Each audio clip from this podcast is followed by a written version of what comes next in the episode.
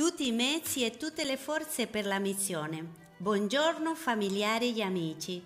Siamo qui in casa madre a Parma e vogliamo fare di questo spazio uno spazio dove la vita si fa storia, dove vogliamo raccontare eh, cosa ci ha colpito di più della nostra fondatrice, perché quest'anno celebriamo il quarantesimo della morte della nostra fondatrice, Madre Celestina.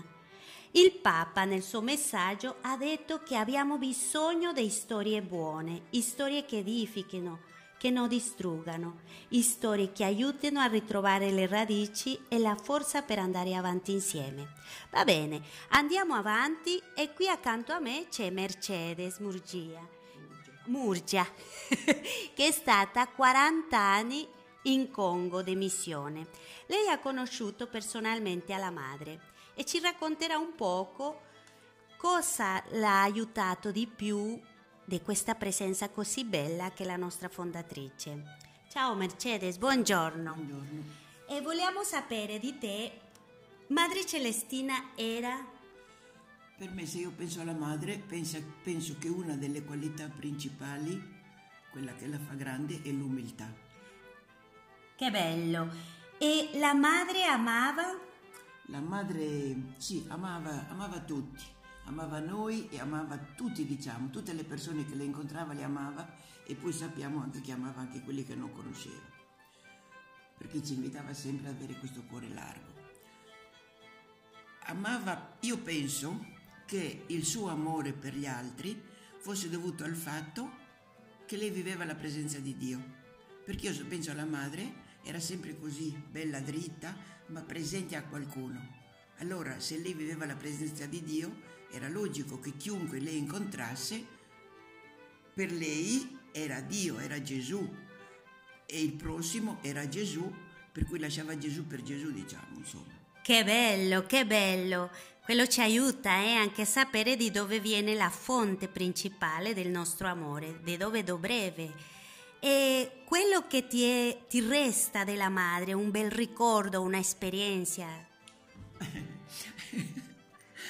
un ricordo personale che penso che tante sorelle lo abbiano anche già ascoltato, è dovuto, io ero diciamo postulante del primo anno, anche se in quei tempi ci chiamavamo probande, ero lì da 5-6 mesi e naturalmente ci sono tutte le, le, difficoltà dei primi mesi. Ero andata a confessarmi, sono venuta fuori e piangevo come una fontana, forse poche volte ho pianto così.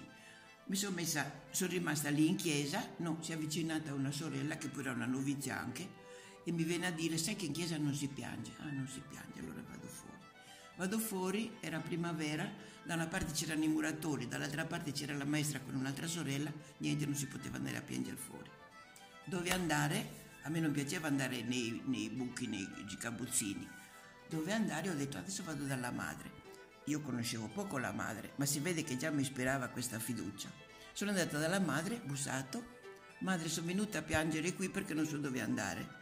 Lei mi ha fatto sedere, lei mi ha fatto sedere in, in una specie di, di, divanetto in vimini che aveva in camera. Uh-huh. Si è seduta a fianco a me. Sì, sì, vieni, io piangevo. E, e lei mi diceva perché piangevo, io niente, non gliel'ho mai detto.